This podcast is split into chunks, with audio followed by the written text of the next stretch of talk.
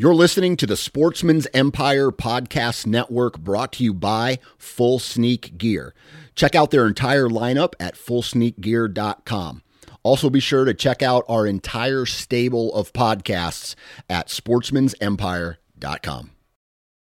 New from Moultrie Mobile, the Feed Hub offers first of its kind cellular connection and control for nearly any spin cast feeder on the market. When used with the Moultrie Mobile app, you can monitor feed and battery levels, run feeders on demand, receive alerts when feeders are clogged, and remotely adjust feeding times.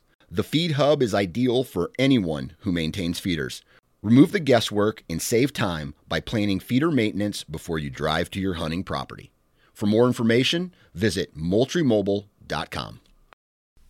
Welcome to the Michigan Wild Podcast.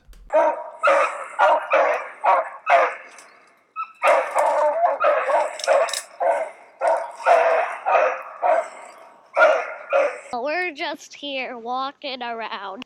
We're gonna go set a tree stand. Don't worry, my dad's weird. He never shot a huge buck. Before. I just shot a freaking big buck.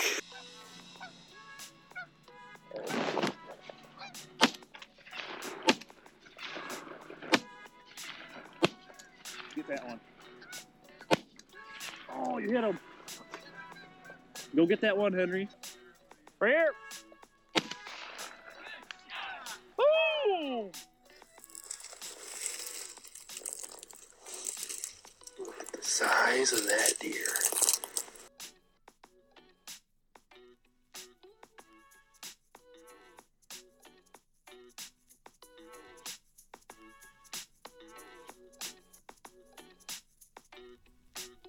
Welcome to Michigan Wild, another episode. We are one week out from opening day of bow season. October 1st is knocking on the door.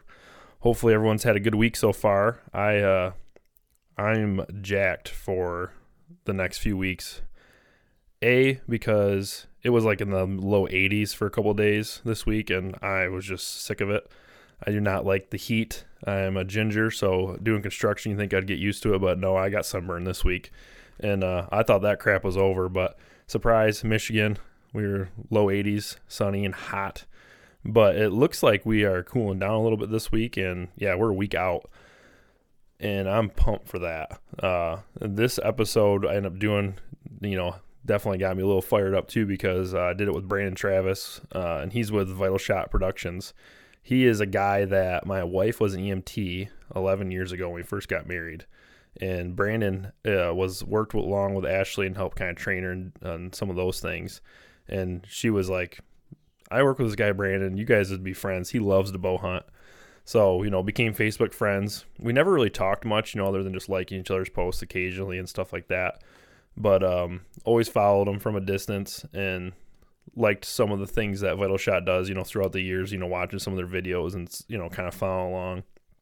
But so when I started this podcast thing, uh, he was one of the guys that was on, you know, on the radar that I had to reach out to and, you know, talk because he's been, he's been bow hunting Michigan for a long, long time. I mean, he's got private land, he's hunted state land and public land, and he goes out of state. And he's just, you know, they got a good team of guys or a decent group of guys over um, at Vital Shot. So he's got a pretty good handle on, you know, hunting Michigan and those, you know, different perspectives. And I mean, he loves a self film too. So, I mean, he's, I think he talked about how he'd been self filming for maybe 12 or 13 years. So, yeah, it was someone that I was really happy we got to talk with and uh, actually got to do two episodes with him. The first one was a disaster. I screwed up on some audio. But uh, he was able to come on uh, and do another one, which actually kind of worked out because we did a, the first episode right before he was leaving for his UP uh, bear hunt. And uh, so we talked about that a little bit. Well, he was successful, so when he came back, we we got to do another episode and got to talk all about that. But uh, yeah, it's a great episode. We kind of discuss, you know, obviously talk about his his bear hunt, and it's a DIY, you know, hunt in the UP that he's done. He his family has been, you know, bear hunting up there for a long time, and they they kind of got a good system down. You know, they take a lot of time. They take, you know, it, it does take some effort and some time, and you know, a good group of people to get do what they do. But uh, I mean, obviously it works because they've been doing it for a long time. You know, I, I know they don't always shoot. Everyone doesn't always shoot a bear, but they always seem to see them, and it sounds like a really fun hunt, and it's a good hunt. So it was really nice to kind of hear that. I'm not a big bear hunter by any means. You know, I I bear hunted in Wyoming this year. That's the first time I've ever bear hunted. So kind of get to you know talk about how he went about his you know his system and his setups and stuff like that. How they do that was really intriguing to me. But you know, after we got done talking about that, we definitely rolled into a lot of whitetail stuff. And uh, he's had uh, you know he's got he hunts state land, he hunts private land, he hunts out of state. So similar to me, and we were able to I was able to kind of pick his brain and you know how they put food plots in and they try to improve habitat and you know how he handles pressure and what he's kind of targeting for size of deer. Um, and like you know seeing trail cam picks of bucks and how you actually kill the bucks that you get on trail camera and then he talks about how he hunts the rut um, typically out of state and goes about kind of the mindset with that like it's it's kind of cool to be able to go to a different state where you know pressure might not be as bad and he can go down there and have a really fun rut hunt and they do that with the family and we might have kind of like passed over that a little bit more than I probably wanted to in the conversation, but it's really cool that you can do something like that with your family. I mean, his brother hunts um, and is on Vital Shot with him. And then, you know, I think he talked a little bit about how his dad and stuff like that also do that. But, um, yeah, I mean, that's kind of like the, I don't know if it's necessarily the Michigan way, but I go out of state. When I hunt out of state, my dad's with me 95% of the time. And we get to do that, you know, when I go gun hunting and go to family property, like, that's a family ordeal, you know. You're out there enjoying your time and doing those things. So, yeah, pretty cool he does that. So yeah, hope you guys enjoy the episode and get to, you know, learn some things and it's just a good I feel like it's a really good conversation just kind of getting us ready for the fall. So now some current events for me. I um oh, and then you can find uh Vital Shot Productions on Instagram, you know, Facebook, and then they do uh, release a lot of their things on YouTube. Uh, they don't do it, uh, you know, I think how they typically go is they have, you know, they're on some local stations and channels in uh, Michigan. They're on the Pursuit channel. So, like, for example, like Brandon's Bear Hunt isn't going to be released until next year. And he kind of goes over the time frame on that. But you can go on YouTube and they have like all their pat, a lot of their past hunts, um, you know, from like last year and like that, you know, they get released later. So like I typically catch up on a lot of those on YouTube. I'm just, I'm just a YouTube guy. I've been that way for a long time, so it's really nice. I can just go on there, and then when I get a chunk of time, I can just watch a bunch of them. But yeah, it's definitely cool to see local guys go out there and do that, and you know, they're just they're they're like your normal, they're your normal guy. Like they'll have their full time jobs, and they do this, and they self film, and it's just fun to see like a like a very achievable thing for you know all of us to do. However, I've tried to self film a lot of bow hunts, and I feel miserably, as you can hear in this this episode. But for me, a new buck showed up. Um, not new. It's it's the deer I've called Mr. Krabs. He uh, I've passed him two years in a row. First year, I don't know if it's really considered a pass because I knew he was two and a half and it really get me. Um, it wasn't like I picked my bow up. I was like, oh my goodness, I'm going to shoot this deer. But he did come by when he was two and a half a couple times. And then last year, I had a legit, that was a legit pass. I mean, I saw him, I grunted at him, a soft grunt, and turned him, and he came right by me perfect. And I was in the same little area, hanging hunt. Um, and I just knew he was three and a half because I seen what deer it was. So he got a pass, and then I haven't had him on camera all summer or anything. I didn't know if he made it. Didn't have many pictures of him end of year into gun season, nothing. And yeah, he just showed up on one of the food plots that me and Henry uh, put in along with my brother-in-law. So that's pretty cool. That deer, he uh, I don't know if I've ever had a picture of him where I got a picture of him at. So it's kind of cool to see that he he's not a giant deer, but he's four and a half. So definitely a deer I'm going to target. And I also got uh, my last cam out on some public land. Uh, it's a new spot. I did a little scout, and I've scouted the spot quite a few different times. And then I finally decided I'm going to hang a camera on the spot. So I got to go in there, and it was raining the other day, and sneak in there. And yeah, I saw what I wanted to see, hung the camera up. Now it's just a waiting game. I don't know when I'm gonna check those cams. That's always kind of the dilemma when you do, you know, the SD cards and the cell cams because you get spoiled with cell cams. You set them things and they just sit there and you can, you know, monitor them without having to go in there. And then you got these SD cams that it's like it's almost harder to know when to go back and check it. So the air, so it might be one of those things where I might not even check this one until the season's done or late in the season, or if I can, you know, if I feel like going out there and just throwing a sit at something because I got time, maybe that's when I'll check it. And then the other piece of state land or public land that I got my other camera, that's one I've had some history with.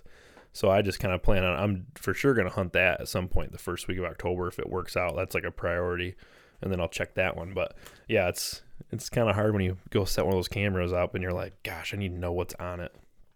And I just can't because I know that I would probably ruin it if I go back in there. Uh, so that's uh, but we're you know like I said we're a week out, so if if I get some rain or something weird happens, you know, three or four days before season, like maybe this week if it makes sense with the wind and the conditions, maybe I can quick run out there and pull those both. But I'm not foreseeing that happening. I'm also uh, still shoot my bow every day. I've switched to broadheads, not broadheads, but an arrow with a broadhead now. I've been shooting that every day with my um my field points. Like I still do the multiple yardage thing, and you know one day I'm shooting this target with a broadhead, and then I'm you know still shooting other distances, doing morning and night. I'm not volume shooting. I haven't.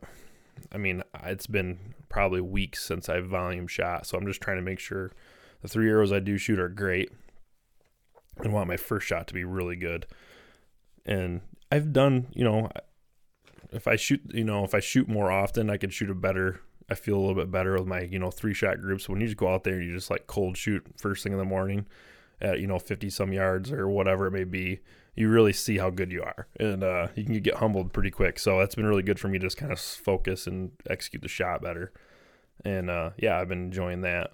Um, and it did help that I got a doe early season, early doe season. So I feel pretty good, confident and then uh, also working on a new blind. Been kind of started building that a few weeks ago, and then it's been pretty slow. I haven't done much since, but yeah, I got a new gun blind. I'm getting built for me and Henry and Ashley to go hang out in and set up in a spot we can overlook some of the food plots we made. So yeah, that's kind of the current event with that, and then I have I did want to kind of touch base. I've been looking. You know, we're like I said, we're a week out, so like you can kind of hop on uh, any of your weather apps, even if you got the free ones, and um, you can look and see what you know they're projecting for the weather. And right now, it's not looking so good. Like the first two or three days of season for like you know severe like front or uh, you know a rain system comes through that really gets me pumped for like like I said 2020 it was cold front it was it came in it rained for like 3 days and then the front was there. So even it was raining, it was still kind of warm, and then it pushed through, and then it was like the next day or that night the rain stopped, and it got really the cold front hit, and I you know capitalized on that. So I've always looked for those kind of things, and just kind of looking through the first through the you know the eighth. We it, we might have a little bit of a front or something kind of going on, you know Thursday into Friday kind of happen. It looks like there's some chance for rain and the high temperature is going to be, you know, down in the high 60s. But I also don't, I, you know, have some other apps and, you know, you can see like the average high for the day and they're, we're above average for, you know, the first five days of season. And I believe even into the, into like when it's in the high 60s, I still think that's kind of high for the average or it's round average. So I really like those days that are below the average high when I hunt, especially if it goes from being you know warm to that. Um, and then I also like look at the wind, which I think most guys who are serious about you know hanging hunts and you know being mobile and bouncing around and trying to find the right property, they're always kind of looking to see what that is. And you know, early season, early October, you get lots of south, like some years. So I've done last few years. I've really focused on trying to find some spots that are good for south wind, and um, and it looks like we got yeah we got quite a few you know, south ish winds, southeast, southwest, west, southwest. Those are kind of projected. It might, at some point in time, I'm sure there's going to be like a north wind in there because it's switching from, you know, it's the wind is switching, but I don't know for how long. I could be wrong. It might not ever do that, but I've been nabbed on that before. You know, you look at your app and it's like, oh, three days from now we're gonna have a south wind. So then I kind of like have the game plan. I'm gonna try to hunt that day, and then you know I don't really dig into the day to see if the wind's gonna switch throughout the day and I've messed up access because of that, or you know, I get in there too late or too early, and you know, so kind of keeping, you know, if you can break down the hour by hour and see what it's going to do, um, that helps. And look at wind speed because if it's calm, who cares which way the wind's really blowing because thermals are going to be override all that stuff. So, yeah, let's see. Friday, we have the average for Friday is like 65. You know, the the 6th of October, you know, we're that's average for the day. But every other day we're above average. So it might be kind of rough hunting the first week of season. But I mean, if you still can get in tight and find a spot that, you know, they're going to, that'll be good. And all my nice bucks that I have them kind of targeting, they move on south wind in daylight, which is great because we've had lots of south winds, especially this week with being so warm. So it is encouraging to see that. So I think I'm still in the play for that. But yeah, that's kind of what I'm I'm looking forward to for. Uh, yeah, I think by the time the next episode launches, it'll be freaking season, and I am pumped about that. So I'll try to do little updates like this in all the intros when it when it works out, and hopefully you guys have a great uh great opening week of bow season and get out there and take care of business.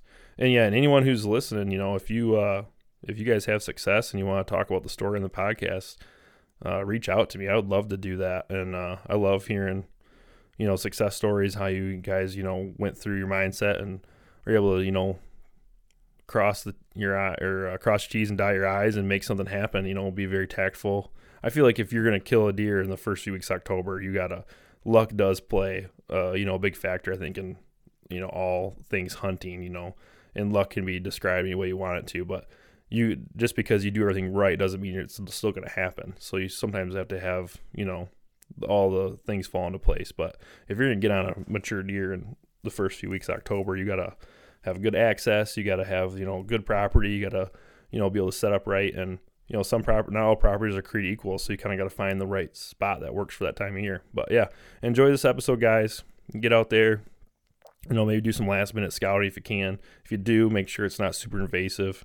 Just kind of bounce around the fringe, maybe, or you know, maybe quick check some of those SD cards they haven't checked yet. But I mean, the shift has happened. Deer are doing things different.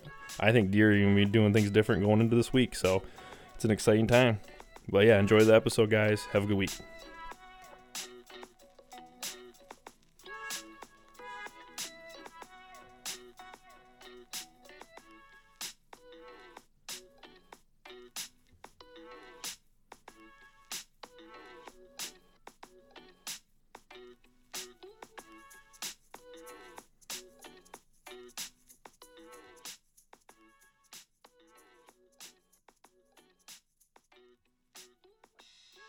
And we are hot.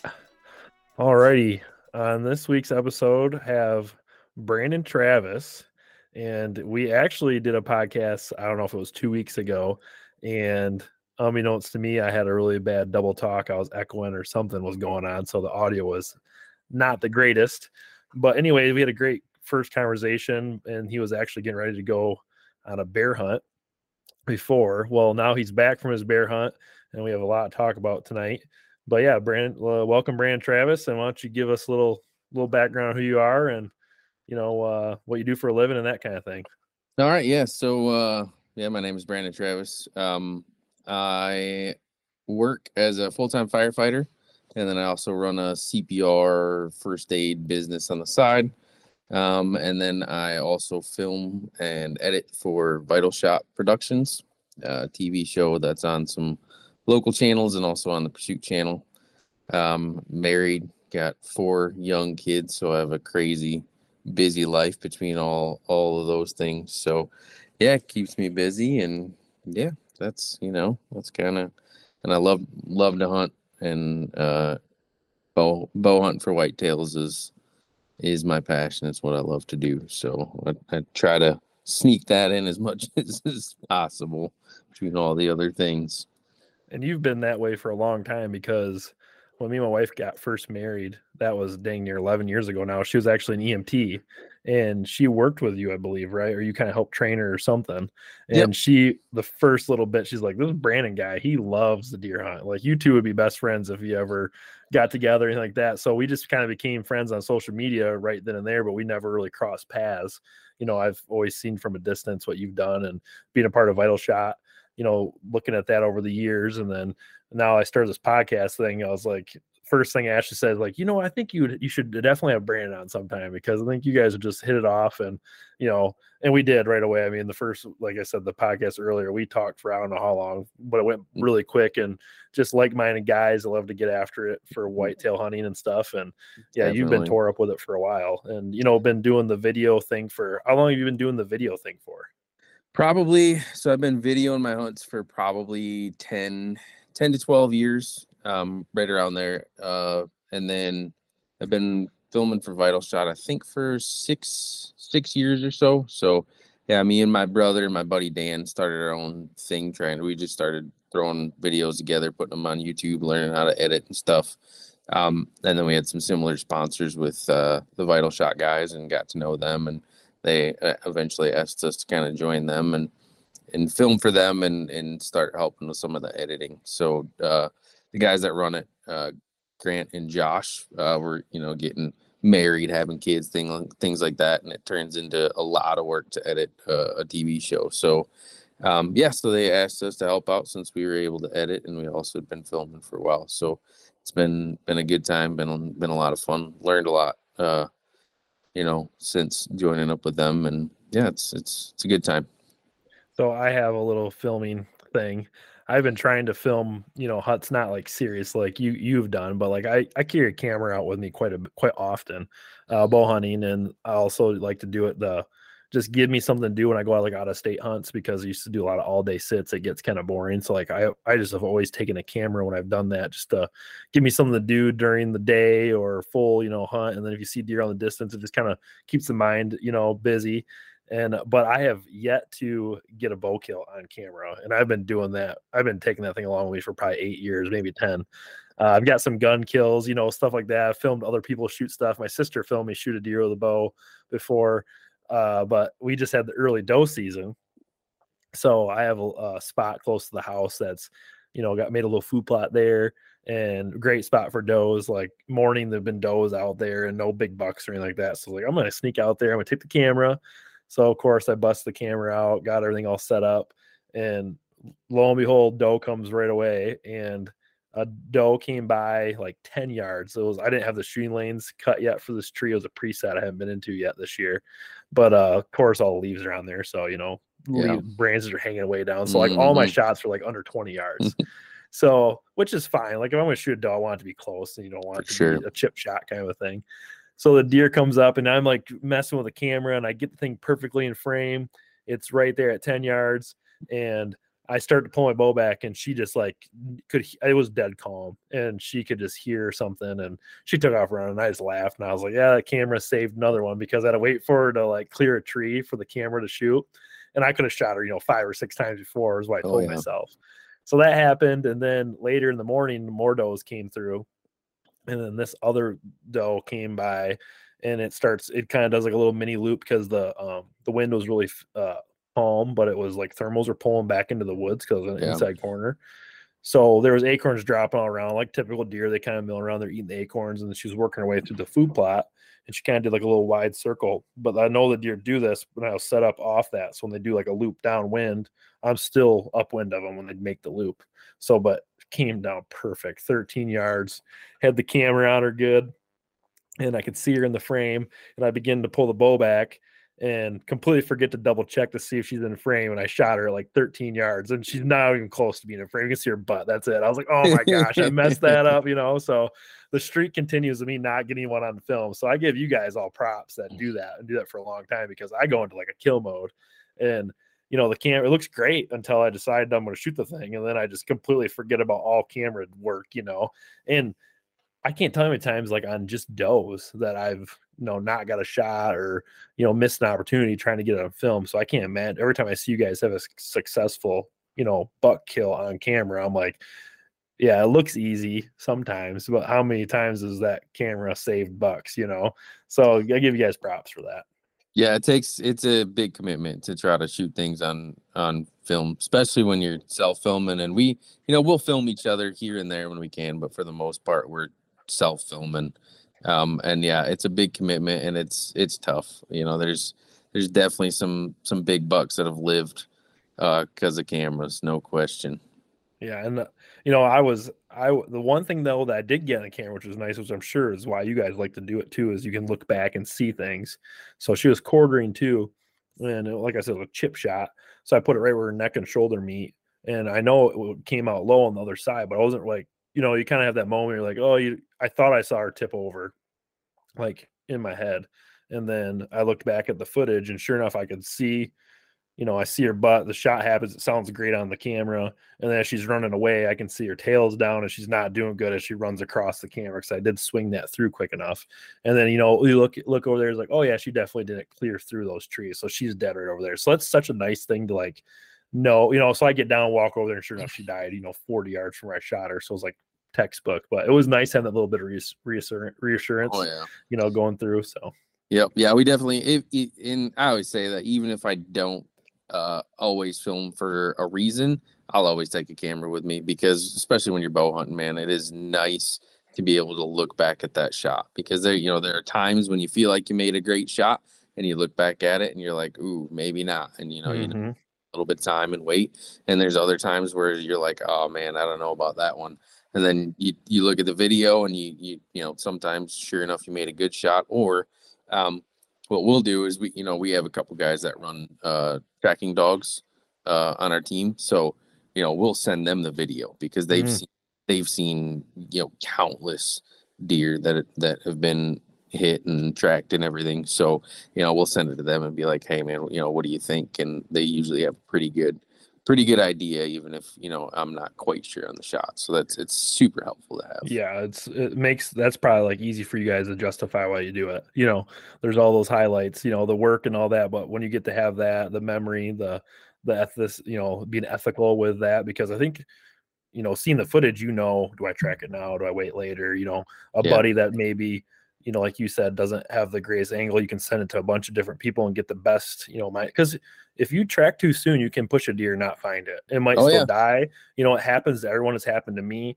if you you know or it could be the other way where you know that deer you you second guess yourself so you wait and then you go in the next morning just because you didn't trust yourself and then the coyotes get it so Yep. but if you have that footage and you can get like a lot of people's perspective you know you can live with whatever decision you make at the time you know? Like it doesn't mean you're to do it right every time but it's like hey we all decided that it's a good idea to wait till the morning because it looks like it might have deflected or the deer was a little more you know ducked more than i thought. So then you make that decision and then you find the deer in the morning and if some of it's gone to the coyotes you're like well hey at least i get to have you know some of it still or didn't you know i didn't push it and it ran all night and you know died you know because i was pushing it. You know there's so many things that you as a bow hunter you can like go through and that mental the the negative mental side of it and i think filming it really helps alleviate some of that Yeah, So- it definitely does. Mhm. that's It's good. at times. Other times it causes more stress than Yes. it's worth. It set it up in the tree yeah that was the other Oh, thing yeah. so yeah, the the first time I tried to shoot the doe or one of the does, like I went to pull my bow back. I got my bow back all the way, and I uh and she took off running right away because she just heard I don't know if she heard me just move or something. I mean, I'm talking like she was close, and I'm only like 12 feet up in this tree. It's a like a triple tree, so I'm like right in the middle of all the tree trunks. So they never see me. But then I like I was like, oh my goodness, what happened? And she ran the field. So like I went to like put my bow down, I turned to go touch the camera, and the camera literally the camera and the camera arm like fall sideways off the tree because I didn't have it locked in all the way. I was just I looked at that thing, I was like, Uh-huh. what the heck is that? This is Yeah, oh, such yeah. a disaster. But you know, and I've done it quite a few times and I still mess up, you know. So it's just adding that checklist. But so before we touch on your bear hunt, Yeah. uh, what I know, uh, what where is it looking like for you right now? Right now, it's uh, September 18th.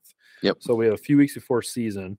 Um, why don't we touch on a little bit like your backstory to bow hunting and like what you currently kind of have with you know private land and what you do with the properties you have and that kind of stuff. Just kind of give a quick overview.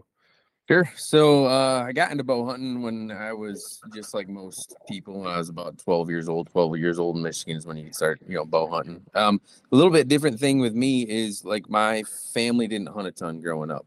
Uh, my dad, uh, when me and my, I have a twin brother and a younger brother that's two years younger uh, than me. And when we got to be about like nine or 10 years old and started showing some interest in deer hunting, um, he had hunted a couple times when he was younger, but not much. But we had some family property in Kalamazoo County, and uh, he kind of decided that he wanted to start hunting and wanted to get us involved in that. So, um, him and my grandpa and my uncle uh, started kind of hunting with us, and we all kind of learned together. So um, that was kind of how we got into it. We made made a lot of mistakes when we were all trying to figure all the things out, you know. Um, and th- that property was amazing. If I could have that property back to go on right now, man, I would kill some giants. We screwed a lot of stuff up. Um, it's got houses on it now, unfortunately. Family ended up selling it. We don't have that anymore. But so yeah, so that was kind of how I got into it. Um, we all learned together and kind of grew up together. We still all hunt together, which is super cool. So, uh, and then now, currently, um, my uh, uncle has some property in northern Michigan uh, that that he lets my brothers and my dad and I hunt. Um, it's about 200 acres of, of property, backs up to some public land. Um, and then my in-laws have property in northern Michigan as well. It's a family property. So there's about there's probably about a dozen people that hunt that property. Um, and then my Well, that's almost worse than some state land or some public Yeah, land. You know, you yeah, think I about mean- that, how many people do hunt it, you know? Yeah, and it's it's set up pretty well to where you can get a decent amount of people on it. Um, it's it's pretty. It's got some thick areas and some open areas, so it's broken up quite a bit. Okay. Um, but it is you know it is it is a little crowded. I don't hunt there a ton. Um, it's a good place to take my kids. Uh, Yes. you know, because of the family family atmosphere. They've got uh like big box blinds for gun hunting and stuff. Mhm. So um, I take my kids there, and uh, my daughter actually shot her first buck there while while I was in the UP. So that was super cool with my father-in-law, and they got to make that memory together, and that that was pretty pretty neat. Um, and then my um, aunt uh, lives in Indiana. She's well, she actually lives in Florida now, but lived in Indiana, has a farm there um, that we hunt down there as well in Northwest Indiana. So I tend to spend uh, as much time in the first couple weeks of November there as I can. So Nice. I I do some early season stuff and some late season stuff in Michigan, but the last few years especially, um, my rut hunts have been in Northwest Indiana. So So now with those those properties, like I just from knowing you in the previous conversation, you you do kind of set them up to have like early October success. Like you guys have that very like in your front of your mind, like we're doing this. So you go through and do the food plot game and all that kind Yep. of stuff, and you've really strove to make that property better over the years, right? Like you guys have had it had it for a while, and you kind of are always implementing different strategies with food plots. And like, how many acres of food plots did you mm-hmm. that you did on those again? On that So the property? so the the one the one in Michigan that um that we hunt, uh, we've got right now we've got like six acres of food plots, and we're gonna try to get that to ten next year. The goal would be like twenty. We want to get about ten percent of it in food, but um it's you know it takes a lot of time, it takes a lot of work, and it and the dirt up there is is rough. It's it's western, it's like northwest Michigan, so it's not far from the lake shore. So yeah, Sandy. um, sandy. It's sandy, dry, acidic soil. So we're working. We've done a lot of work on soil correction and stuff, and um, and it's getting better. But you know, we've got got a ways to go. But we get we we are doing pretty well with the food plots that we have. yeah, and you've had like good, like it's really helped that property, right? You were kind of Oh, saying yeah. like you've had a pretty good return on all that work. Yeah, we've had a, we've got a lot more deer, a lot more uh, nice bucks coming in the last couple of years um, on a regular basis than what we had to begin with. And the in the area we're at, there's no ag, so it's all it's all about food. Anything you can Mhm. have to have food is great. We've got a lot of acorns, um, which kind of helps keep them there, but it also kind of keeps them uh, where it's hard to find them. It's it's good. There's a lot of lot of A terrain. lot of options for lot- yeah, yeah, a lot of terrain, a lot of acorns, so they kind of stay spread out. Whereas those food plots have been concentrating them, and and they're they're usually into those pretty good still the first couple weeks of the season. So we've had some pretty good opportunities in the the first couple weeks of the season up there. Yeah, because I've seen some of the videos of the past, you know, through either YouTube or on the- your show, and yeah, you guys, you guys see some nice bucks early in the season, which Yeah. is kind of how I hunt too. Like I like, I like to ta attack that first week. So, is there any like, do you have any like words of wisdom, like how you attack or set up a food plot to hunt in that first, you know, let's say that first week of October? Do you guys have you guys figured out a way, like, I guess, like if you were to, for me, like I feel like access is like super important for the early October. That's then- exactly what I was going to say. Access. access yes so like how do Yeah. you like do you like obviously you have food plots that are there just for food so they give the deer food to eat you're not necessarily not spots you want to shoot them um i would assume i mean maybe they every plot is has a good opportunity to kill. But like where I hunt in the ag country, like yeah, the deer go to the ag at night and they're there, but I could never shoot a deer on that specific spot. So like, how do you guys like? Do you have like little kill plots set up, or like do you have like you guys you know predominant wind setup plots for like this mindset, or how do you guys uh, go into that in the season or into your Yeah. food plot strategy? So we've got we've got one big like destination food plot, um, and then we're gonna we're working on we've got one smaller one that we're expanding out into another like destination food plot, and then we tend to kind of have um, like kill plots, smaller, you know, quarter to half acre kill plots around those, um, and we hunt those based on the wind, but not it's not as much the wind for that food plot; it's the wind for the bedding that's close to that. Mhm. That that's a great like, point. Yeah, because it, a lot of those a, a lot of those early season deer are coming, you know, getting out of bed late. They're coming into those, you know, food plots fairly late. They're not they're not in there all day, you know, Mhm. And, and so those plots are typically fairly close to where they're bedding. So we we think about our wind and our access more for those bedding areas than than necessarily the food plot. I mean, you, you don't want your wind blowing straight out into the food plot where they're going to be but we all we we set them up and kind of think more about the the the bedding and where they're For that, coming that's from a that's a great point because like you just said, you know, like right now the oaks are you know acorns are dropping really good. There's uh you know the beans are still like, they're still a little green. Some are turning quick. So like for my trail cameras you know i have them set up in spots that typically are where i want to hunt or i can hunt in close proximity to it. But like going into october you might not have any sort of consistent pattern because that you know that buck could just be hanging out just out of frame or you know a few you know a few yards away from it or just across this little field so I, I was wondering, like, do you have can't like how do you know what food plot to go to? Do you like use trail camera data to really make that decision, or is, do you go to spots that you don't have any any trail cam pics of that buck in that food plot because you just go there on a gut gut feeling, or what makes you guys decide? Okay, I'm going here tonight. I'm going here. Like, how do you break that down?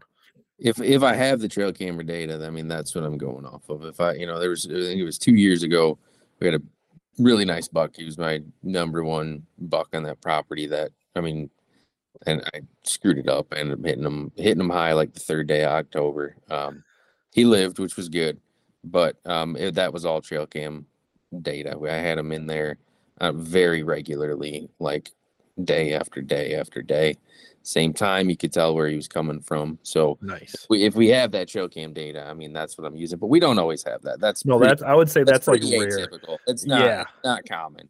So if you know if if I don't have that data, it's more based on probably you know wind wind direction and access. Just trying to figure out what what food plot's going to work best for that wind and my access going into there, and, and trying to hunt that way and not go in and blow everything out the first week of October. You know what I mm-hmm. mean? Yeah, So- that's a great. So I really like the point about the wind betting because I have done it in years past where I have this like really good observation spot. I can sit and watch a hidden field, and it is like loaded with deer every day. And I set it up. It's actually a gun blind that I can bow hunt out of. And sometimes I do get lucky and deer come close to that. There's like a little pinch, but typically I can be, you know, 200, 250 yards away from where all the big bucks come out and the bucks come out. So I've done it where I've hunted almost the, the first five to six days of October. I've hunted every night because I can get in there easy, quick. Like even if I only got 45 minutes, I can go out there. And I have never watched a mature buck do the same thing more than Yeah. one night in a row. Like it's usually in mm-hmm. that five day window. I got one day. Yeah, for And sure. Trying to pick that day is really hard. Like I did it right, you know, a few years ago. I got an opening night. I shot a really nice buck doing that. But I mean, otherwise, it's like you're just trying to throw dart at the wall and guess, like, because you don't want it's that fine line between going in there and being too intrusive and then ruining, you know, the first two weeks of the season. You know, there's all these things you got to play. But I think if that's a great point when you said about the, what- you know, thinking about the wind for where they bed because I think it's a similar concept to like hunting a buck on a quartering wind. You know, you want to give them the advantage as they're coming in, and you can hunt off that. But you also, when there's food everywhere, like there is right now, like with the acorns and the you know food plots and all these other things, a buck can literally bed in multiple places right now. There's no pressure that's pushing them anywhere yet. So yeah, focus on that. That's a that's a Yeah. that's a good point. I'm gonna I'm gonna use that this first mm. week of season for sure. Nice. Yeah, I like that. So now what um when you like well I want to touch on like your you know your your upcoming season, how many bucks do you have like on camera like cuz you guys kind of target do you target 3 and 4 year olds or what was the age like you Yeah. to shoot for? typically so typically three and older i mean I, i'd like to get to the point where you know we could we could go for you know four and five year olds but um in michigan especially northern michigan man that's tough and this year though i mean this year like i said my daughter shot a buck already i, I shot a bear so we've got plenty of meat in the freezer i don't Yep. have a lot of pressure so um you know i might i might i shot a three and a half year old buck last year i might be a little pickier this year i've got two really nice buck on, bucks on camera. I got one in Michigan and one in Indiana that are real nice deer. So, you know, it might turn into depending on what my season looks like, how you know how much time I, I end up getting out in the woods. I might You I can might hold out for those. I might be holding out for a good Nice. So how much turnover do you do you get? Like, do you have? Is, can you like have you been able to follow bucks like for year to year? Is it kind of like a new bucks every year? Because I have properties here that I will get random deer that show up, and I'm like, I've never seen that three and a half year old buck before. I have no idea who it is. And then there's other other spots where it's like I've seen that deer for three years in a row. You know, I've he's walked by it a year and a half, two and a half, three and a half, four and a half, and then five and a half. And sometimes I shoot him, sometimes I don't. So up there and up i have a property that's you know 100 miles north of grand rapids and there we actually we get a lot of new deer like like all of a sudden a two and a half three and a half year old pops I was like i've never seen that deer before then i never see him again but we also have the deer that are just homebodies like clockwork so i didn't know and that's that's because like a lot of i don't know if it's just i think it's because a lot of people don't shoot them so you know Yeah. they're they're the two and the three year olds are just running rampant daylight all over the place, very consistent, but they're safe. So no one's shooting them, so they kind of do it. And then they've been getting when they turn four and a half, that's like a death sentence for them oh, because Oh, yeah. everyone's like targeting those, you know, which is Yep. fantastic to have a property that you have the opportunity in Michigan to shoot a four and a half year old buck, which I think is awesome. And I'm not being ungrateful Yeah. for that at all. So I just wonder what you guys kind of deal with with having like the good food for the area and like how much turnover you guys do see. So, um, Michigan, we man, we don't see a ton of like year to year bucks. It's a lot of like new bucks, and, and it, but we will have them that that'll be they'll be there most of the season. You know, they won't always be visible during the daylight and stuff, and they'll kind of come and go.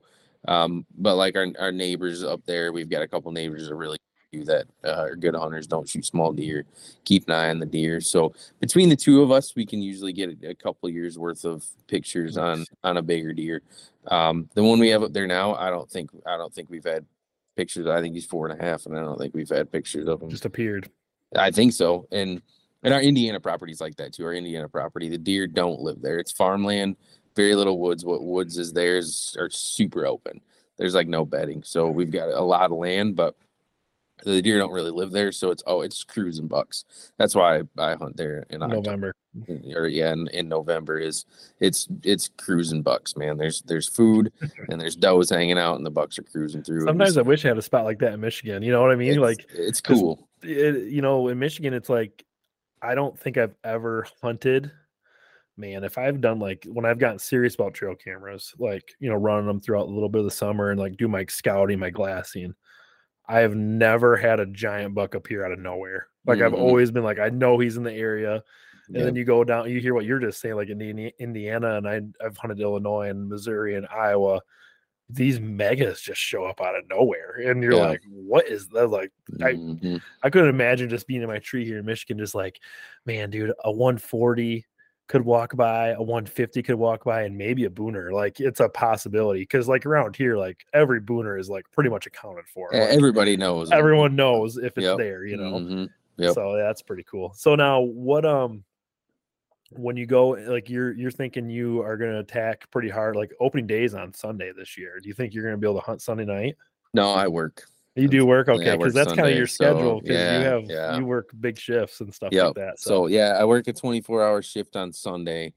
Um, but I've got I think like the next four days off. So I'll I got a I got a couple things going on, you know, busy kids and all that. well, But yeah, you just took a uh, big vacation bear hunting, so you I kind know, of I know. I, I and my time's gonna be short uh to start the season, but I'll probably get out a couple evenings uh the first week and um hopefully hopefully we've got got a pretty good idea on on a couple good bucks up there. We've we've been getting some pictures, so yeah. But I, I'm just looking forward to getting out. You know, Yeah, I know. spending some. So I, mean, let's. I say that I've already been out. In the You've already been out, weeks, but it's different. Like when you when you're Yeah. hunting, like I hunted, you know, the spring bear in Wyoming this year, and it was awesome to be out there hunting and doing that. But and then you know when I got up in the tree for the early doe, first time ever have done early doe season. I don't know why. I just never have been really intrigued because I usually shoot a lot of does with a gun. That's kind of my That- thing. That's what I did too. I shoot them late, late. Yeah, late because you know, like Mhm. we're talking like when we're that first week of the season, we're targeting a mature buck or like our, our target buck because we've had luck with it and I've seen Yep. it and I've heard people like you tell me stories over the years and I'm like, well, they're doing it, I can do it. So I've let a lot of does go like, just because I don't want to ruin my hunt. And that ruins the wrong word. I don't want it to like educate or spook at buck because I'm literally going in thinking I'm going to shoot a buck that night. Yep. So this early doe, I was kind of talking to a buddy at work and he was telling me all stories about how he was like, that was like the highlight of his like fall was him and his buddies getting together and they're on doe patrol doing that. So I like started thinking about it and I was like, well, I have a preset stand and you know, I got to do that and it, it was cool. Like I snuck in the morning, uh, did that, you know, did the same thing. I think if I would have like a November, October hunt, I glassed the field, make sure nothing was there. Like I treated just like I was going in to kill a buck, you know? Yeah. And it was exciting. Man, my heart got pounded when I shot that deer. It was awesome. I was like, yep, this is pretty cool. But I can promise you, if that camera that was in close proximity had a mature buck on it in the last three weeks, I would not have done that. So, right. you know, Mhm. Yep. it makes it a little easier to do that and having lots of spots helps. Yeah, So, it's nice to nice to get one out of the way early too, man. Yeah. Get, you know, kick the rust off and yeah, work your work your system out, getting in there, getting up in Yep. the tree, and run through all that early. Yeah, it was really nice uh, getting the camera and doing that because, like I said, I've I, don't- my camera's nothing fancy, but it's like a um, it's a Canon or whatever, and it's the DS is it DSLR? or. DSLR. Yeah, so I had to like do Mhm. the focus manually and like getting the settings kind of worked out again and going through and external battery pack and all that crap. So that was like it was really fun doing that. So now I'm like even like more ready for October first. I'm like, oh man, I got my first. I haven't I didn't do a, a mobile setup, but I got got that done. So that was Yeah. So what? Let's kind of transition into this bear hunt a little bit. Yeah, for sure, man. That Definitely, we we were pretty excited for that when I talked to you last. So Mhm. how long have you been doing like you go, you have a group of buddies that do this how long have you guys been doing this bear hunting up for So it's yeah, it's my wife's family, um, and my wife's uncle's been hunting up there uh, for forty years. He's been basically for for since the I think early to mid '80s they started hunting up there, um, and then I went for the first time five I think five years ago, um, and it's I think every four years you can draw draw it. okay first season hunt there. So, um, so this is my second time. So, but the one of the guys I've been I went with my wife's other uncle. He's been hunting up there since like the late '90s, and then the two other guys that were with us, it was actually their first trip. Is um, my brother-in-law and then my wife's cousin. So are they pretty serious about the bear hunt? Like is it a big deal to get that first season? Like is it kind of like is it like you know how we are like I mean opening days every day but like do they treat it like deer hunting almost? Like this is exciting or is it more of like hey hang out we're gonna try to shoot a bear like do this. How does what's the mindset i guess with it? No, we're pretty serious about it. Like, yeah, we're we're going up there to to kill bears. I that's mean, what i felt like for me because you were like yeah, you had a plan in place. You guys Oh, yeah. knew how much time was going. Like you've done. This is not the first Yep. rodeo at all. No, and we've like, they, like I said, the, the my wife's one uncle's been going up there for 40 years, and uh, one of the other guys that he started hunting up there with, he was up there too. They weren't hunting with us, but they were hunting kind of the same area. Mhm. We were in contact with them, and yeah, they know they know what they're doing, man. So I've I've learned a lot from them, and yeah, it's uh, it's it seemed we've we talked about it a little bit last time, but hunting over bait, people tend to think like, oh, you know, it's easy. There's nothing to it, Mhm. but man, there there's a lot more to it than just throwing some donuts out in the woods and sitting over Yeah. top of them. That was a rude awakening for me in Wyoming. Like I, you know, never have had a desire to shoot a bear. Like we have bears in Michigan, like you know, everyone knows that, but it's never been like a high on my bucket list. Like I really want to shoot a black bear. But then, like going out there, I was like, you know, it was the money what made sense, and it was an adventure because you're in the mountains. Like it's so cool. Mhm. I knew we were hunting over bait, but you know, I'd talked and heard stories about. It. I was like, it kind of made sense because it's so fast and all that. Like you have the thick cover, and you can't spot and stalk them because it's so there's so much terrain and so much cover. They don't they don't really they're not out in the open. So it's like okay, that makes sense. But I was like, oh man, this should be. Everyone says it's kind of hard to do it with a bait, And then I get there and I see why and I see how a bear acts and you know, we watch camera. I was like, dude, how like how does this how do you shoot one with a bow like this close? Because there's so many things going against you. Thermals, uh, bears can smell really good. You have to be quiet Mhm. in there.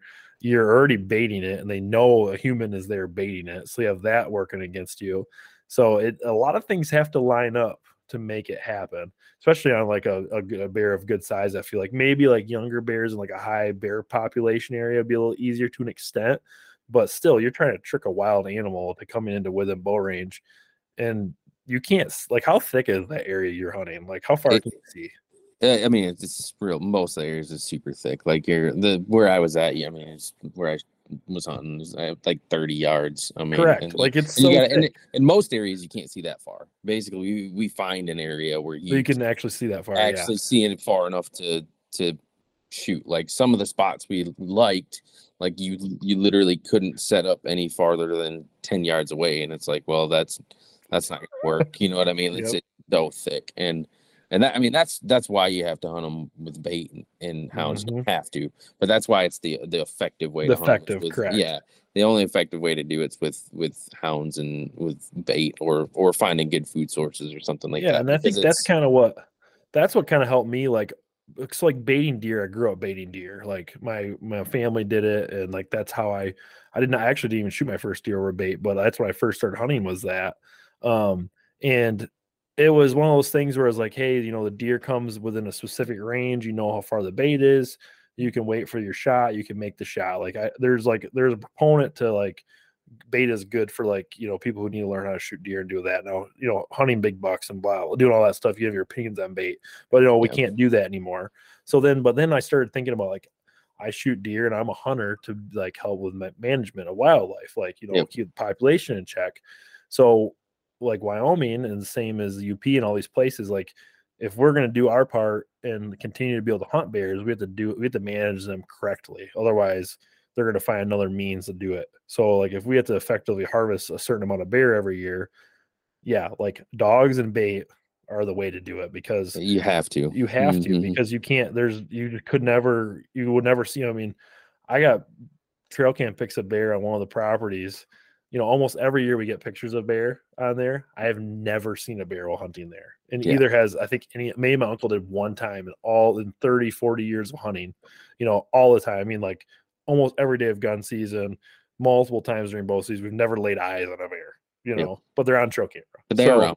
they're around, kind of Oh, that thing. So like Mhm. I I was really I really did open my eyes doing that to like understanding the concept of bait because I've always been like dogs made sense to me because I you know rabbit hunt and do those kind of things Yeah. like using that as a tool and that baiting is the same kind of tool and then that allows you to hit the quotas and do those things and gives you like a bear's a big animal and it's a, you know you want to make a good shot on a bear and like that Mhm. bait pile does help with that so there's so many good things that come out of that and I think any I mean you guys had to like put some time and effort into bait too Yeah. like Oh yeah, yeah. So we went up.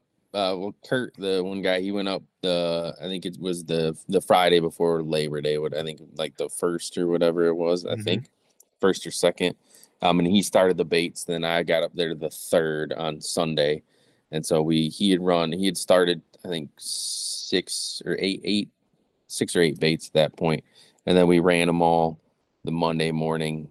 Uh, built another one or two and then ran all those on Tuesday and then ran them again Wednesday and Wednesday night the um the season started. So yeah, so we already a lot had, of work before we already had started. yeah, you know, six days of five days of work before the season started and of course, you know, when we got up there it was 96 degrees for the first 3 days we were up there working. So Those were like the Uh, I was I did a podcast with a guy around that same time and I was like, yeah, I feel like I was working in the rainforest. It was so Yeah. humid and so sticky and just It gross. was- yeah. It was, yeah, yeah. It's I've I've framed uh helped my brother-in-law frame houses for few, for that week before I headed Yeah. up there too. And man, I'm not used to that stuff. I'm used to I'm used to being like in turnout gear and sweating and all that. But Yep. man, that that was that was hot. And there you are going through thick nasty woods like Oh, cover and and Mhm. lugging bait out there.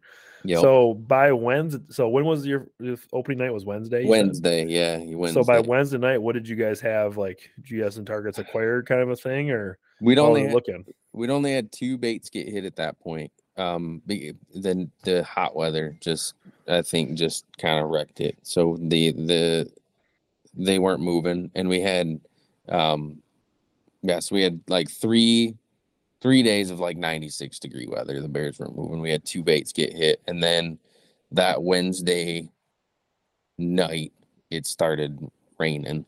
So we had like a we got out and it rained a little bit in the morning.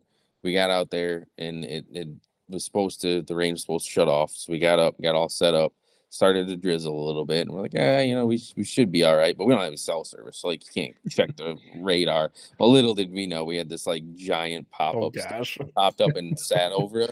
And it poured rain for like five hours while we Oh, were sitting awesome. out there. Just everything was soaked. It rained all that night and all the next day. So, you know, basically after the second day of the season, we had to start over because it had been hot. Hadn't found the baits, and then every all of our scents that we had out, and every, I mean everything was just so Washed away. Yeah. washed away. Yep. So, so, but the one bait that got hit within the first couple days ended up getting hit like every night for like five nights in a row. Um, and it was, I mean, it was close to light. It was like nine thirty at night, and then like six something in the morning. And and it was, it was we the first time we've had it happen where we had um almost every time a bait would get hit, it they'd come back like multiple times. They'd hit it, Mm. they leave, they'd come back a couple hours later, they leave, they'd come back a couple hours later. So I mean we knew we knew what we were using for bait was good. I mean They were liked coming- it, yeah. Yeah, they liked it. So um and we had a ton of baits getting hit at night, but it was just trying to trying to find one that was happening during the day was was tough. It was a little you know, we were all sitting on active baits, but no, we only had I think we had one one daylight picture as of we were like a week in or so and had had one daylight picture of a bear. Um, so yeah, how long was your hunt? Like how long were you hunting for? we hunted for so through the 13th. So the hunt started the 6th of September and we were up there through the 13th. Yeah, so you had a good amount of Oh, time. We You were did. com- we- I know you guys were for committed to five long- days yeah. before that. Yeah. You were like committed to this. Like I know Yeah. when you were telling me, I was like, you're gonna be that's like yeah. two weeks, you know, like uh, being gone. It's a big trip. My yeah, my wife thinks so too.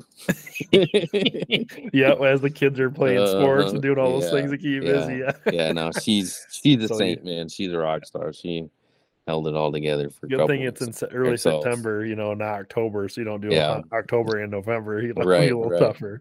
Yep. So you, so what did any? I know you you had a um, couple days you sat. What what point in time did you guys? Did anyone else in camp shoot a bear? Or what was the first opportunity? Like, how did it look for you guys? So the first night, um, one of the guys that was with us had a, a bear come through, but uh, never came into the bait. He was he was uh, using a rifle. Actually, he broke his arm like three weeks before he went up there. Oh, so he jeez. used his bow. so he brought a rifle, but um, so he had one come through and uh, couldn't get a shot at it. Just it just stayed out in the thick stuff, and he caught glimpses of it and never got a shot at it. And then we didn't actually see a bear until I shot mine.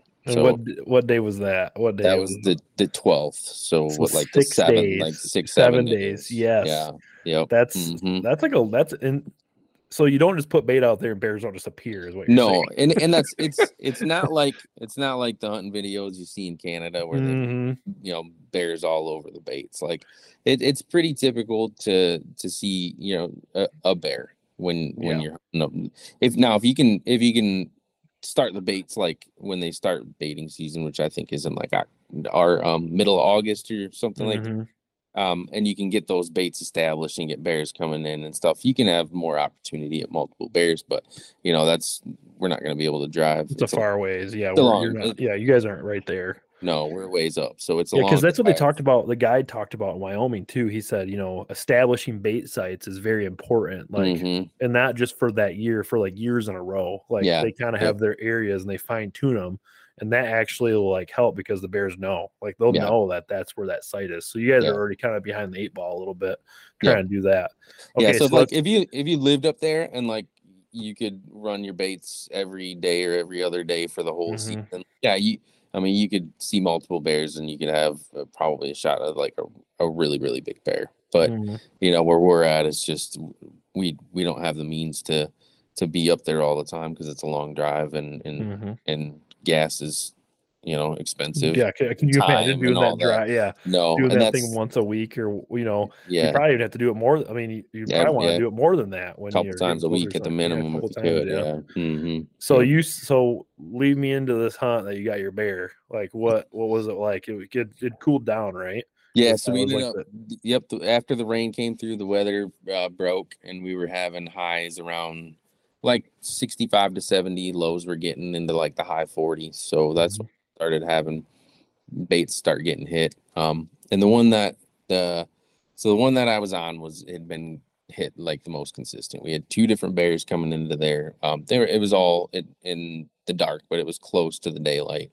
Um, and I think that one was like it was like five maybe five days in a row that bait got hit, and uh, we let the the two guys that had never hunted we let them hunt that spot. We had another spot that was getting hit pretty consistently too, so we we let those guys pick where they wanted to go first because you know they'd never never been never shot a bear. I've shot a bear Mhm. before, so um the so that that spot we ended up having I don't know what happened, but um we had two days that uh in a row it didn't get hit. We had we've never had to deal with it up there before. Um it's pro- it's a fairly new thing I'm guessing, a lot of the side by sides. So we're all we're on like logging roads and uh there's a ton more side by side traffic up there than there was previously. So th- that spot was kind of close to like a main trail.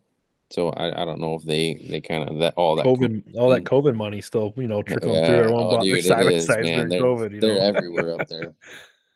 Yep. So so that bait stopped getting hit. We had two days in a row that bait didn't get hit, and we had started our last two baits, um, which would give us the twelve for the um for the amount of people that we had. You can have three per person. Mhm. Um, so we we'd started two baits and those got hit right away. We'd gone, we'd found spots that were a, a lot farther off of kind of the main trails where the ATV folks had been. Um, and those got hit right away. So that Tuesday night, uh, those two guys went and sat those those new baits. Um, just I think just to you know kind of have a Change of scenery a change bit. of scenery or something. Yeah. So they went and sat there, and I was like, well, you know, that bait's it, it was getting hit a lot. I'm like, it's always in the in the past that's been a good a really good spot for us. So I'm like, well, I'll I'll go sit there. And honestly, we had uh, we had known somebody was going to sit there a lot, so we preset a stand there. Oh, nice. there you go. So like, uh, you know, because we've been mobile hunting the whole, you know, the yeah, because you were saying that. Yeah, you're gonna hang it sticks, up. yeah, sticks and stands and tree, you know, camera arms and all that stuff. And and I was like, yeah, that sounds nice. Day six, that Mm, preset sounding pretty it, it- nice. It, did, yep, yep. So I went up and sat up in there, and it was.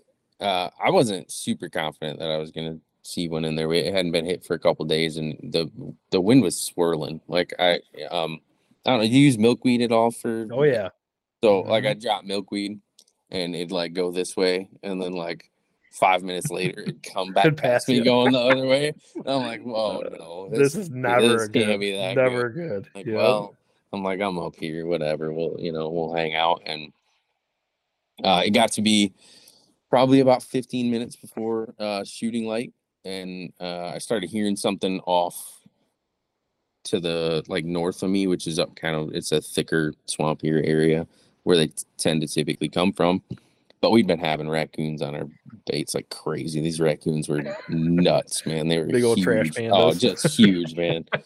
It it, we've had them up there before in the past, but nothing like this time. They- I mean, there'd be eight of them on the bait for three hours straight, just just loving try- just trying to get into as much. Of, they even dug like tunnels under, like under the dirt and under our logs, and got up into the just to get in So- there. Yeah. Oh yeah.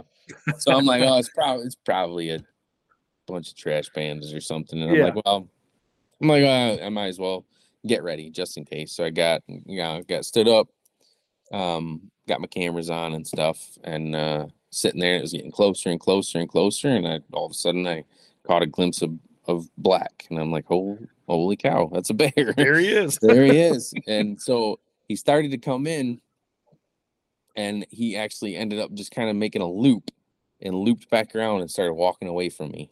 and I was like, oh no, you got to be kidding me! Like that was you know second to last night, and like this was my opportunity, and and I'm like something. He must. I'm, I'm thinking he it smelled me as my wind swirled or something, and it started to walk off, and it stopped and stood there uh, for about five minutes, and in my head i'm going man this thing needs to hurry up like i'm looking at the clock i'm going i got i don't have much time i was my my camera light i was running out of camera light because you you filmed Oh yeah. before like you run out of camera light like a good you know at least five ten minutes before. Yeah, was shooting depending on how yeah. where you're at, you could be like 15 if you're in like Yeah, and he was enough cover. You in, know. in in where i was at it was light up where i was but where the bait was at was kind of down and Mhm. it was i mean it was dark down there um darker so i was running a camera light and i'm like man like he either needs this thing either needs to decide to come in so i can shoot it or like leave leave because like otherwise he's going to be staying i mean it's only 30 yards from me just staying. Yeah, there. and I'm like- yeah, because if he hangs out there, Yeah, dark. like, you just sit yeah, there and spook. there.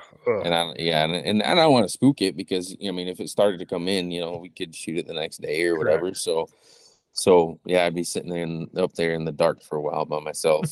we don't have cell service, Yeah, so at you least can't especially in tell spot. So I couldn't, yeah, I couldn't text anybody or anything. So, so yeah, so um, sat there for about five minutes, and all of a sudden it just turned and started walking right in, and I'm like, here we go, like it's gonna happen. Sure enough, it, it stepped out um, at 12 yards, and I didn't let it get into the bait because I'm like, I'm running out. Like, Yeah, take your first I- shot. Mhm. yeah. So um so I drew and as I drew, it like kind of stopped and turned and looked at me a little bit and it was quartering to me just just a little bit. And we try not to take quartering two shots on a bear, just you know, they're they're their front shoulders are heavy. They're, you know, Mhm. and and it's not an animal that you want to make a bad shot on. You don't want to make a bad shot on any animal, don't get me wrong. No. But it's it's just a lower percentage shot on a bear than it is a, a deer. Yeah, they're very like clean. The couple bears in camp, like they have a lot of meat, like muscle coming down Yeah. their neck that protects that Yep. chest. So like I never, I knew you're not like, say, hey, wait, quartering away shots, you know, do that broadside. Mhm. But like quartering twos are really tough. And after Yeah. skinning them, I was like, ah, I see why they're saying that Yeah. because there's And a lot in there.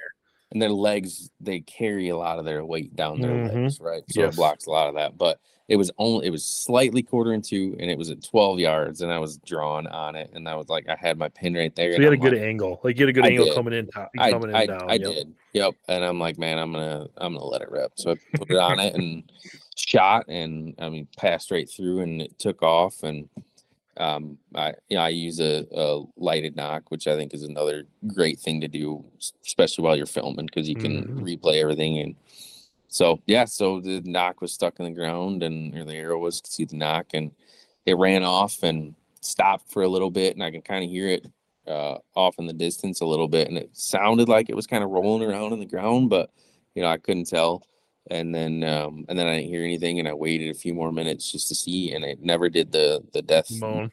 nope and so i waited waited waited and didn't hear anything so i left all my stuff up in the tree and uh, i climbed down quiet went out to the road uh the trail and started walking up and my brother-in-law who's the one that who'd been sitting there for you know two two days in a row and hadn't seen anything or anything he decided to move he came driving up thinking he was just gonna pick me up after I was done hunting. He was like, Where's your stuff? I'm like, It's still in the tree, bud. He's Yeah. He's like, Did you shoot one? I'm like, Oh yeah, yeah, I did. He's like, You Oh, gotta be great. kidding me. So Yep. yeah, so we went back, we kind of got all our stuff in order and and gave it a little bit of time just in case and walked down there and um, where I shot it, there was a, a pretty good amount of blood, not a ton, but there was decent blood, and it was it was lung blood. It was you know bubbles and everything. So yeah, I Yeah, they do bleed pretty good with a bow. Like Yeah, once well- it, uh, I shot mine with a gun and it it didn't bleed right away. Like it, Yeah. it's only died twenty yards from where I shot it, but you could tell where it was kind of spinning and it started bleeding. But another Mhm. guy shot one with a bow, and he I don't his wasn't quarter. It was like a really I think it was a quarter away shot, so he got right Yeah. perfect in the goods. mhm. And wow, they have a lot of blood. Yeah. Like whoa, mine mine bled like good right there. It stopped. We ended up walking a little farther. There was, I mean, the nice thing is there's only like two trails in there that like a bear could fit, right? It's Yeah. so thick. So we walked down the trail a little farther, found a couple big spots of blood, so we knew we were on it. Um, and then it didn't bleed for a little while. And we found a couple more spots up like another 20 yards and then um ended up it took you know a while but then ended up walking up on it about 20 yards farther than that so when it, it- there was spots where it bled a lot but then there were spots you know where where it hadn't um but it, it ran I, I think I, I think I marked it on onX I think it was like 102 yards or something Oh, geez, so that's not that's not bad. That's it's great. not it's not bad yeah yep and it was I mean by the time we got it to it, it hadn't been that long and it was stiff like it had Mhm. died right away. But what had happened was so because I shot it, it's such a steep angle. You know, I was 18 feet up in the tree, and then it, the bait is down below there. Mhm. It went in high, and because it was quarter and two, it went out low guts. So it went through Yep. the lungs and through the diaphragm, and then out the guts. Well, the guts had plugged the bottom Yep. hole, and the top hole was so high that it just didn't bleed a ton. Took a while. yeah, it Um, was hard yeah. to get out. Mhm. Yep. hmm Yeah, it was. And man, when I gutted it, there was so much blood inside that thing. yeah, It they have a lot. That's what I was saying. Oh I was. gosh, it was things are full of blood. Yeah, Yeah, like I couldn't yep. believe it. hmm So that's sweet. So uh, tell talk to me about how big this bear was. Like, Uh, not a giant, uh, but I mean, good Michigan bear. It dressed it uh, a little over 150, so it was about a 200 Nice. pound, 200 pound live weight bear. So yeah, I see the big- pictures. It looks sweet. it Like, had a yeah, it had a big melon on it. I don't know. yeah, The, the head on it was big, so it made for some made for some good pictures. Definitely. yeah. You, you know a guy that can take some good pictures. I bet. yeah, too. yeah, we got good angles. it's all about the angles. yeah, it is. But- Yeah, but yeah, I mean, it was it's a good it's a good Michigan bear, not a, not a giant, but um, you know, definitely not a not a baby either. So, Hey, it wasn't a dog size. That's kind of No, always like my not. thing. Like, I don't, you don't, we don't know how to judge bears. Like all the guys in camp, we've It's never shot a bear before. Really hard. We're Mhm. just our whole thing was like, is this? We just want it to be bigger than a dog because we've all Yeah. seen the ones that get shot. They're like dog size, and Yep. you know you try to do that. But I mean, at the end of the day, you're taking you're taking care of the population control and. You just a bear is a bear kind of Yeah. to that extent, you know, to get the population down. But yeah, yours was definitely could have done some damage on a lot on you, you know. Like Yeah. if you had Mhm. a 200 pound bear come after Oh, you, yeah. I would not be happy at No, all. no, you know? no. So, oh, but, well, congratulations on that. That's Yeah. that's awesome. thanks, man. It That's was a cool uh, story too. I- you yeah, I- grinded it out and I- yeah, I got love that hunt.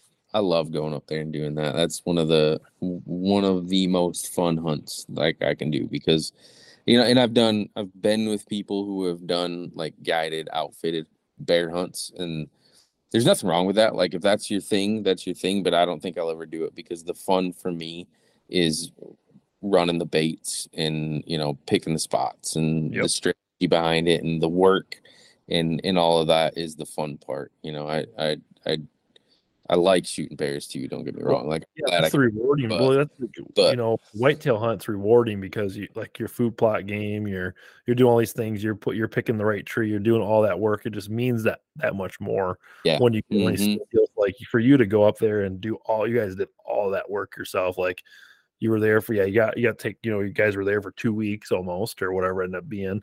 But you had to do you had to pick like you said like you're dissecting the area you're making you know you're making decisions and it, and it comes together almost you almost can't believe it when it mm-hmm. happens like yeah. Oh yeah. this really happening right now like you have to almost like shake yourself because you've been just standing there and sitting for so long it's like that buck that finally comes out of that draw that you've been sitting over or you hear a deer coming and the buck's bumping a doe across or that buck you've been seeing all summer pops on the food plot 30 yards away you're like oh my gosh it actually happened like you don't even so like that reward you get is so much more fulfilling than yeah like the guide thing nothing against it like if No, not at all. stuff, I've- but I've it's it just not the same.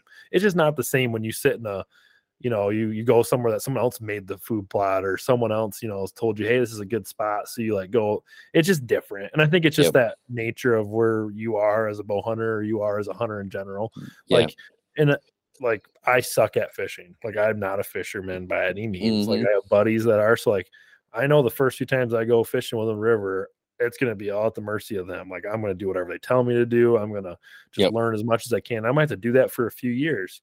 And you know, I'm, maybe I will catch like some sweet fish for those first few years, but I'm not even gonna really be able to grasp the concept of what I've done because I was so new to it.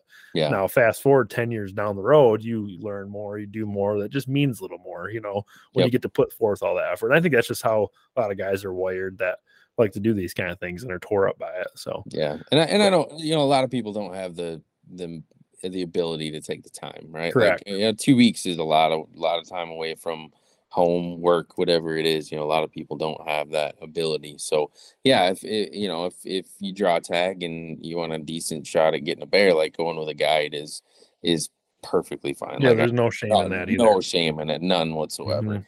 but like for me the the fun of it is is the work you know and that's Mm-hmm.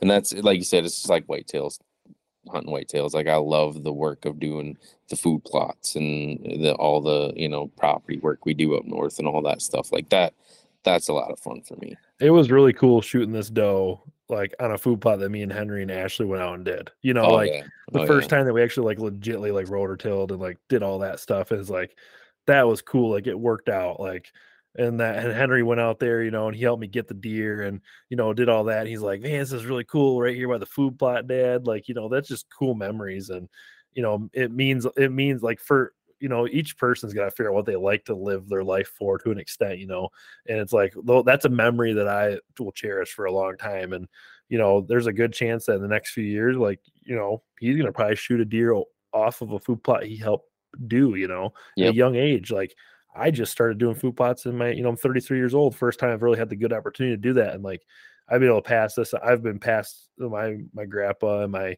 you know dad and uncles and all these guys have given me so much help throughout the years and like the food plot thing was never really an option because everywhere we hunted that was farmland so like farming for cows Yeah. and dairy and all that was priority now at this point in life we're finally able to transition out of that just a little bit so now it's like this next generation is going to come up and like you know do a lot for the wildlife and do that and it's it's it, i love it. Like dude it's Mhm. it's a whole other thing but you said like the time is like not everyone has time like i've got a lot of time invested into these little food plots i've done and it's really hard to get that so i mean I'm, i feel blessed to have that opportunity so oh yeah. and maybe i've structured my life in a way that gives me more time you know? Yeah. You Mhm. know there is a little something to be said about that yes too. there is. there's sacrifice and everything you do but that's good stuff. So you videoed this hunt Yep. When and when and where can someone when is this going to be able to be seen to the public you think So this this hunt in particular, the one I was just on, will be on our season next year. So our show usually starts airing in July. So it'll be on um we're as of right now we're on WLLA and channel 19 in the Grand Rapids area at 4:30 on Saturday.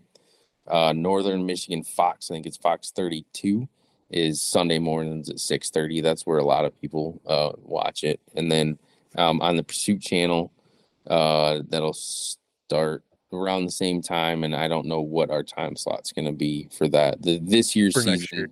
yeah for next year this year's season is um starting in october on the pursuit channel and the the shows uh so be from 2022 hunts that show this year they're airing now on those local channels so local channels And yeah because you started like yep. what was it the first week of september it start or that no 10th or something or when did that or was- what would you guys start for that That was in July. They started on TV and YouTube. So YouTube, uh, that's Sep- right. yep, September. So it's, it's in September we start putting the the hunts on YouTube after they uh, have aired on TV. yeah that's what it was yeah Yep. And, that- and we and we have a lot of people that watch your stuff on YouTube too. now do you have like a what the hunt hard segment what is, is that the youtube That- base so too that we uh Hunt Hard is actually the name of the show. Like Vital Shot Productions is the, the Gotcha. company and the production company, and then um yeah, and the people are Team Vital Shot. We have like twenty ish people that film and everything for us, and then the actual the show is Hunt Hard. So i cannot 20 people worth of footage you get to go Yeah. through like geez dude, it gets it- it's a lot. There's there's four of us that do you know ninety nine percent of the editing, and yeah, it's it's a lot of time, a lot of energy, a lot of work.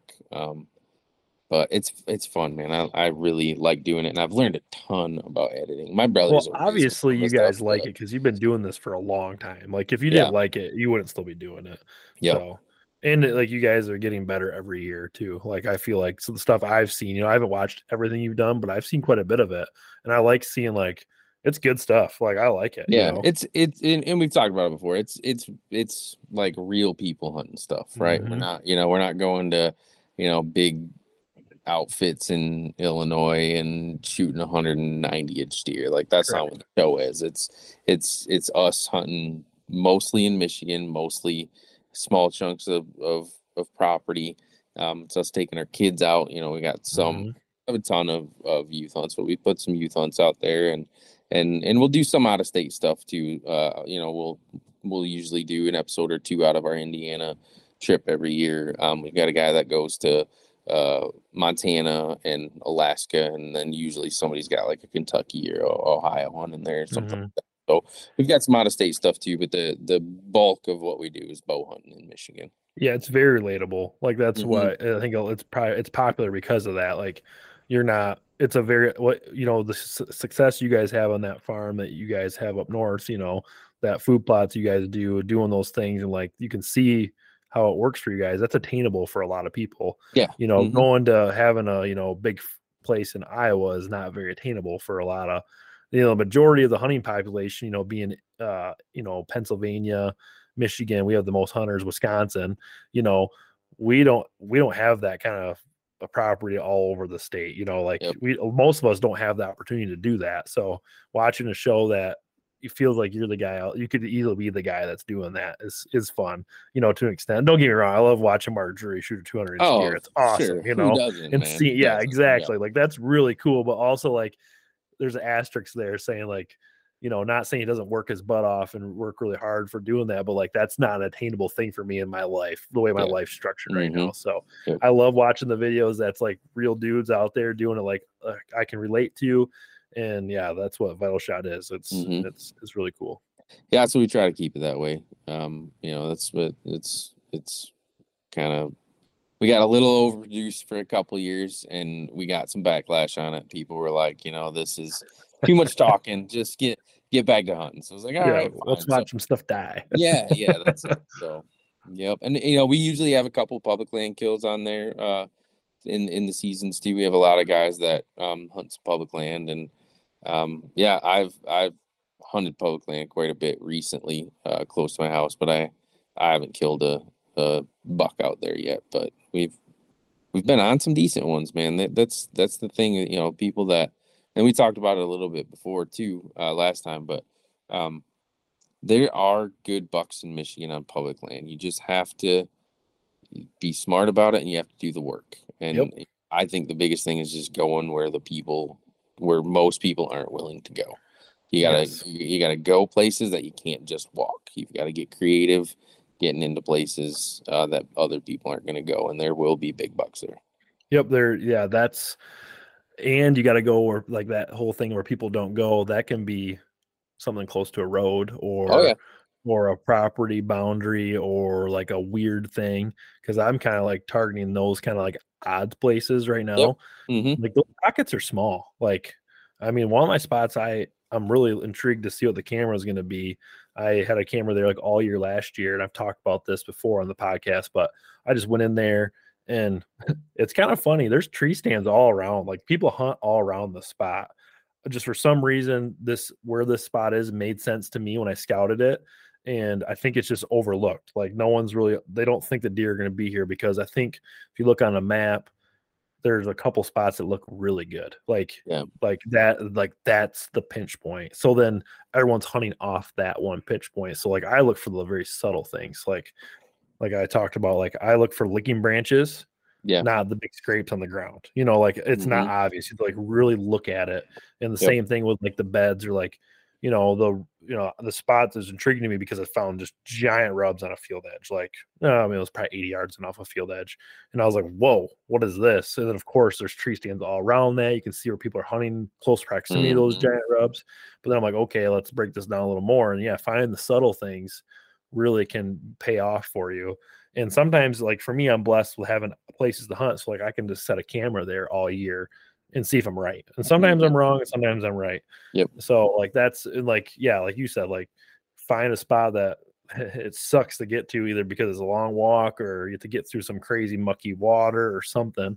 Just maybe get creative. I mean, there's I've heard guys talk about inflatable like canoes or like little like Sure. like packable canoes like fold together and oh like yeah. guy talks Mhm. about doing you know weird stuff like that and you can have really good hunts i think Yeah. doing that Mm-hmm. So- Yep. but uh where so like i do want to touch base a little bit because like this indiana thing's kind of cool Yeah. and you talk about how that's like more of your rut hunt like is that something you've done for like quite a few years like you spend like you don't really rut hunt in michigan at all do you No, I haven't for a while. So um that so that property it's actually it's my aunt uh, who was married to my dad's brother. My dad's brother died, but he was one of like my biggest bow hunting mentors. Like when we Mhm. started bow hunting, um, he was already kind of into killing big bucks with a bow. So he was kind of my mentor with that, and uh, he married her.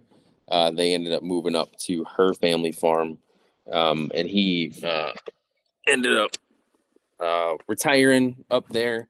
And so when he retired and moved up there, that was when I started going because he didn't, you know, he didn't work anymore. He lived there, so that's when I would go down there for uh, my rut hunts, and that was probably, gosh, ten years ago or so. So Oh, yeah, so you've been spoiled for ten years. yeah, I know, and and that you know, I don't know, I don't know how long we're gonna have that property. I mean, hopefully for a long time, but you never know. So Mhm. it's one of those things where I try to take uh, advantage of it. Not advantage of it, but I, I try to spend the time there. Correct. know. That's so that's kind of like how I do. Like November fifteenth, I always go up north. Like, Yeah. is there better opportunities at bigger bucks? Maybe somewhere else. Like I have a better chance of shooting a, a bigger buck with my gun if I hunted elsewhere November fifteenth. Most likely, but guess what? I'm going there every November fifteenth because that's the family place. Like you see the family, you do that. That's that's like the tradition that I have. That's like my deer camp, like hanging out with my family and doing that. And it is, oh gosh, it's so much fun. Like I love my grandpa and grandma and seeing them. My, you know, my siblings or uncle that's there, that kind of stuff. It's totally worth it. You just happen to have that in a spot that there's giant That- bucks. there's big bucks, yeah, and it's- it you know it's it, it's the same group of guys who've been going down there for for a while now and yeah it's like we all people go there sporadically through october and some you know some of the couple guys will muzzle loader hunt but mm-hmm. usually usually somewhere in those first couple weeks of november we're all we're all there and together and hanging out and yeah it's uh it's a ton of fun man i look forward to that every year So how do you pick your like if you had any like, words of advice? Do you how far ahead do you have to schedule that rut hunt? Like, are you is it like set in stone months ahead of time, or can you be flexible with that? Um, I can usually be a little flexible. It um, I it, it'll be different this year. This year it'll be pretty Because of the bear hunt and stuff. because, Yeah. of, because of the bear hunt. Um, usually I'll take uh, I'll save enough time up where I can take like two and a half, three weeks in November off, um, which is pretty sweet. Most people don't have that ability, but yeah. but uh, But that's a good sample size. So yeah. So, what time what do, what what are like if you're able to spend that much time on a tree in November and like a good spot where there's you know mature bucks running around, mhm. does weather make a really big impact? Do you feel like is it still time of year is the most important thing? man it's i go back and forth honestly because there's been I, I don't spend the full three weeks down there that's like i you know i'll spend No, but like you're bouncing up north, around. but- yeah. yeah Mhm. but you know i'll try to get down there for at least a week usually hopefully 10 days won't be that this year but um but i, I will base it on weather if i can. Like if i can flex it you know a, a couple days forward a couple days backward based on weather um i'll do that because I, I think weather is important. But at the same time i've had hunts down there where it's been 80 degrees for three days and and if it's that right time of year we see bucks chasing. Yeah. and y- you know it's it so i think i think the time of the year is like the most important thing i think bucks will be on their feet in november like it's just gonna happen Yeah. but if you can get a good cold front or some good weather it's gonna make it that much better if, if Yes, that I agree. That's kind of like how so like um, I asked that question selfishly because of our lease in Illinois. Mhm. You know, and I have flexibility to like the first time I actually have flexibility on an out of state hunt that's in an area that's good. You know, so I think that's what I'm going to kind of do. Target right time of year with a good weather front or something, and just kind of capitalize on that. Yeah. Because if I can do it in the three or four day window, opposed to like I hate saying wasting, but there's sometimes when you're sitting there on a five or six day hunt, you're just like, yeah, today's not. I wouldn't hunt today if I was at home because Yep. I would get all my other stuff done. You know, so maybe kind of take that approach down there. I think Mhm. it'd be a good time. So Yeah. Yeah. Well, let's. I think we're gonna kind of wrap this up because it's getting Sounds late good, already. But Yeah, uh, yeah. I do encourage anyone who's listening to this to give Vital Shot an opportunity and you know sit down and watch some of their stuff, support these guys because I mean you guys are Michigan, you're local, real world. I mean you're you're a guy that works full time job and does the CPR stuff on the side. and then I mean I don't know how much of it on the side it is. It sounds pretty busy to me. And then you're doing all- busy. Yeah, stay busy and doing this, and you guys love it. And I mean, if I you know if I can support that and have other people look out to this, why not? Right? Go Yeah, give it yeah, give it some love. it. Mm-hmm. Yep, check it out, and yeah, we, we'll, we're gonna keep putting stuff up. We've already got, like I said, we've got uh, a couple youth hunts already this year. We've got a couple bear. We've got two bears on camera killed already this year. So yeah, we'll have some good stuff. Starting out good. Yeah, Starting yeah. out good. Well, yeah, man, I appreciate doing this again. Sorry we had to do it twice. No But, worries. uh, it's you know what happens. I'll, do it again. I don't care. It's good. And It's a good time. and I would like to extend the invite out, maybe even you know after the first week of the season, even if you don't shoot anything, maybe kind of get on here and talk about your hunts, and like you know maybe get into a little detail about you know what what you were thinking when you did it, and if it ended up working out. Because that's what I kind of want to do during hunting season is have a few guys on, talk about a little more up like update, like okay, I hunted this week, this is what I saw. You know, Yeah. maybe do a quick little snippet. And I think you'd be a great guy to do that with because you've been doing it for a long time and yeah, and I would love to just kind of update throughout the year for people. So Yeah, definitely. I'd love to do that. That'd be fun. yeah, and then hopefully, uh, hopefully we can do it late at night and not get in trouble because Yeah. that's my wife. She's like, "You just did all this and you're gonna do that again?" Yeah, sorry, dear. I am.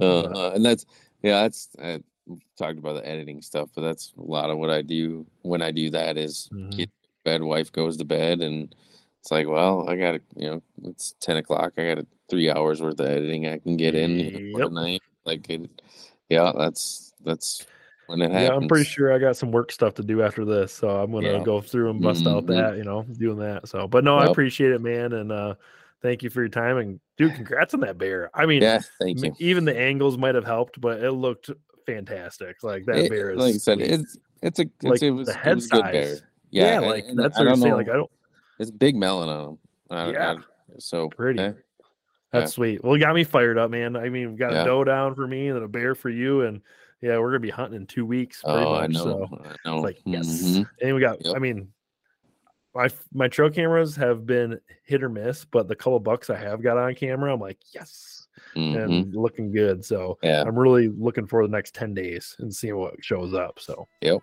yeah, Well- should be good, man. It's it's it's almost here. It's that time of year. yes, Cool. sir. Yeah. Rock on. Well, hey, have a good one. You guys give All right, Vital thanks, you Shot too, a man. give Vital Shot opportunity and look them up on uh, socials and all that stuff.